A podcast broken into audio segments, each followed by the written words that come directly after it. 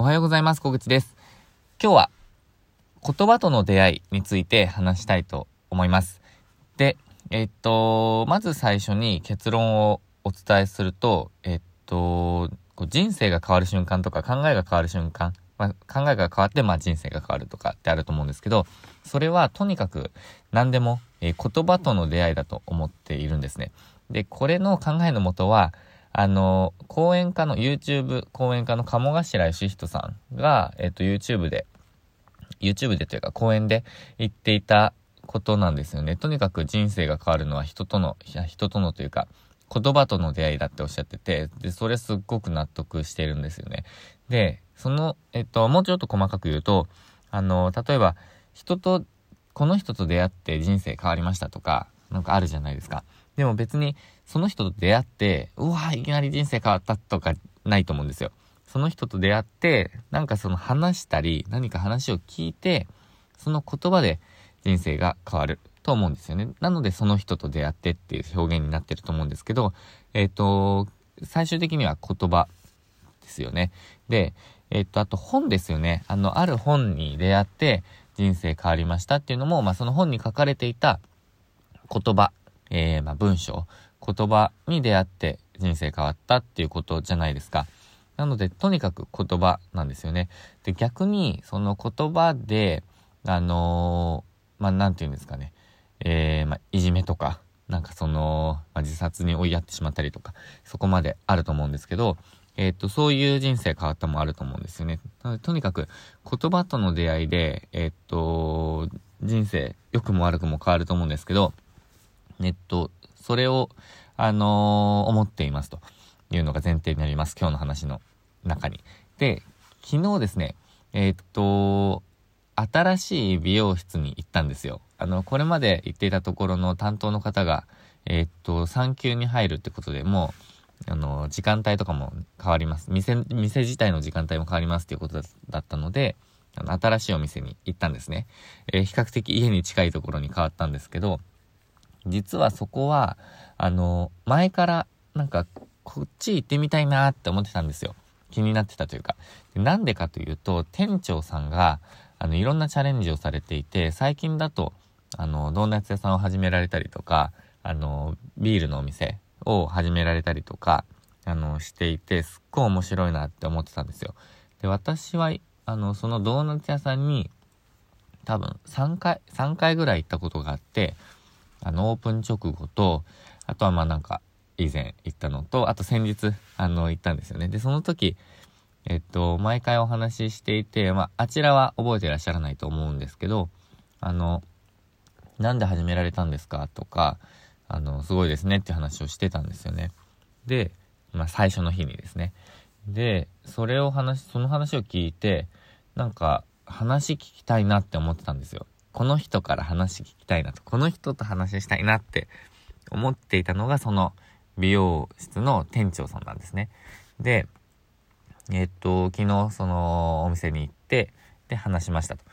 やっぱり、あのー、チャレンジしてる人の考えって違うなと思いました。あとは話してると本当に楽しいなって思いました。えっと、その方は、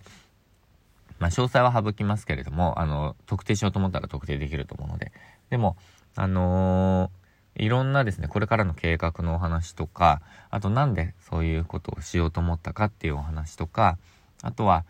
えっ、ー、と、本を読むことの大切さとか、人との出会いとか、あとは、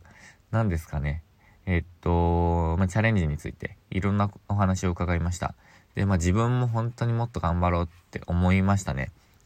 で、その中で印象に残っているのは2つあって、えっと、チャレンジ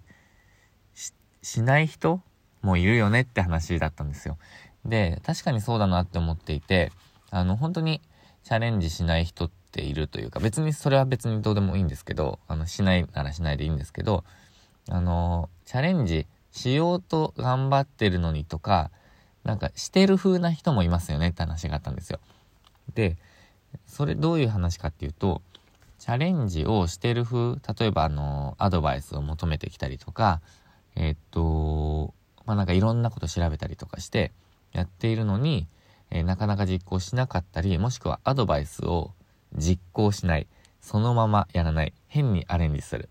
で、そういう人っていますよねって話してたんですね。で、何が原因かなって話になった時に、えっと、私がお伝えしたのは、なんか、その、そういう人たちは、なんか、変なプライドがあったりとか、えっと、実行力がただないとか、えっと、なんか自分はできるって思ってるとか、なんかいろんな原因があると思うんですね。で、自分の場合、私の場合は、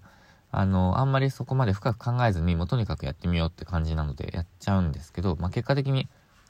ううまくいくっていうか、失敗もしますけどうまくいくって感じなんですけど、